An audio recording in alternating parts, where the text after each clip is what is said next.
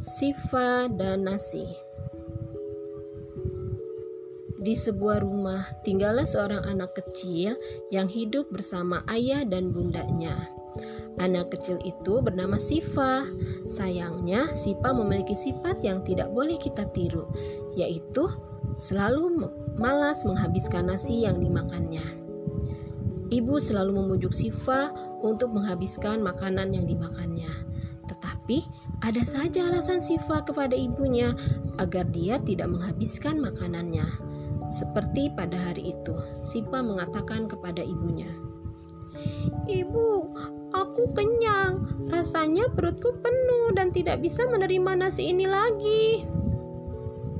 Sipa sayang, ayo nak habiskan makananmu itu. Mubazir, lihat tinggal sedikit lagi. Tapi bu, Sipa bilang Sipa sudah kenyang. Rajuk Sipa kepada ibunya.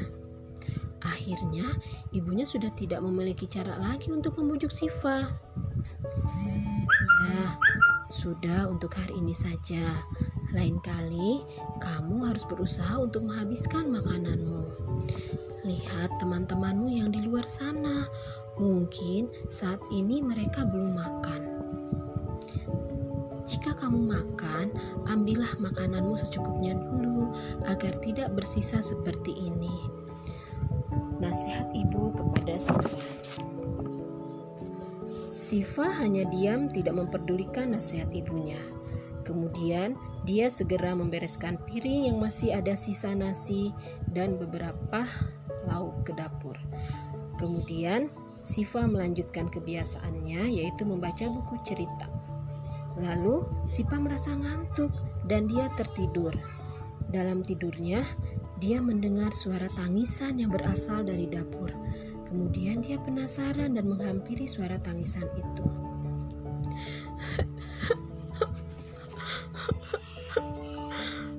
Kamu jahat, Siva. Kenapa kamu selalu membuang aku?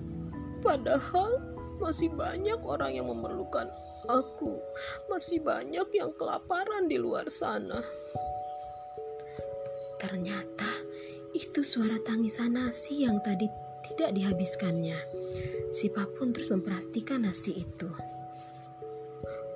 Kalau kalian tidak suka menghabiskanku, aku tidak akan berada di rumah ini lagi.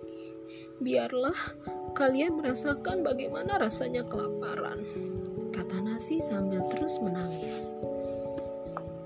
Sipa segera mendekati nasi itu dan meminta maaf atas kesalahannya. Karena dia pun berpikir, jika tidak ada nasi, pasti akan sangat menderita. Maafkan aku, Nasi. Tetaplah kamu di rumahku, karena kamu adalah makanan pokok yang harus aku makan setiap hari. Sipa memohon kepada Nasi dengan harapan Nasi akan memaafkan kesalahannya. Baiklah, aku akan memaafkanmu.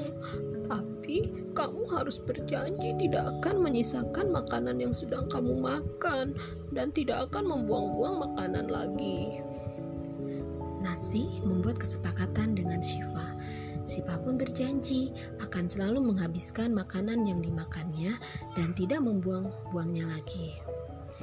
Nah, anak-anak, dari cerita tadi banyak hikmah yang kamu bisa ambil. Di antaranya, kita harus menghabiskan makanan yang kita makan. Jangan sesekali membuangnya. Apalagi sekarang lagi musim pandemi. Banyak orang yang kesulitan mendapatkan beras untuk dimasak. Tidak sedikit orang di luar sana, mereka tidak bisa makan sampai berhari-hari. Kita yang sudah mempunyai rezeki lebih dengan seenaknya membuang makanan begitu saja. Ayo, mulailah hari ini kita harus selalu menjadi orang yang bersyukur dan menghargai sekecil apa pun yang kita miliki. Demikian cerita dari Bumila, semoga bermanfaat untuk kalian semua. Semua.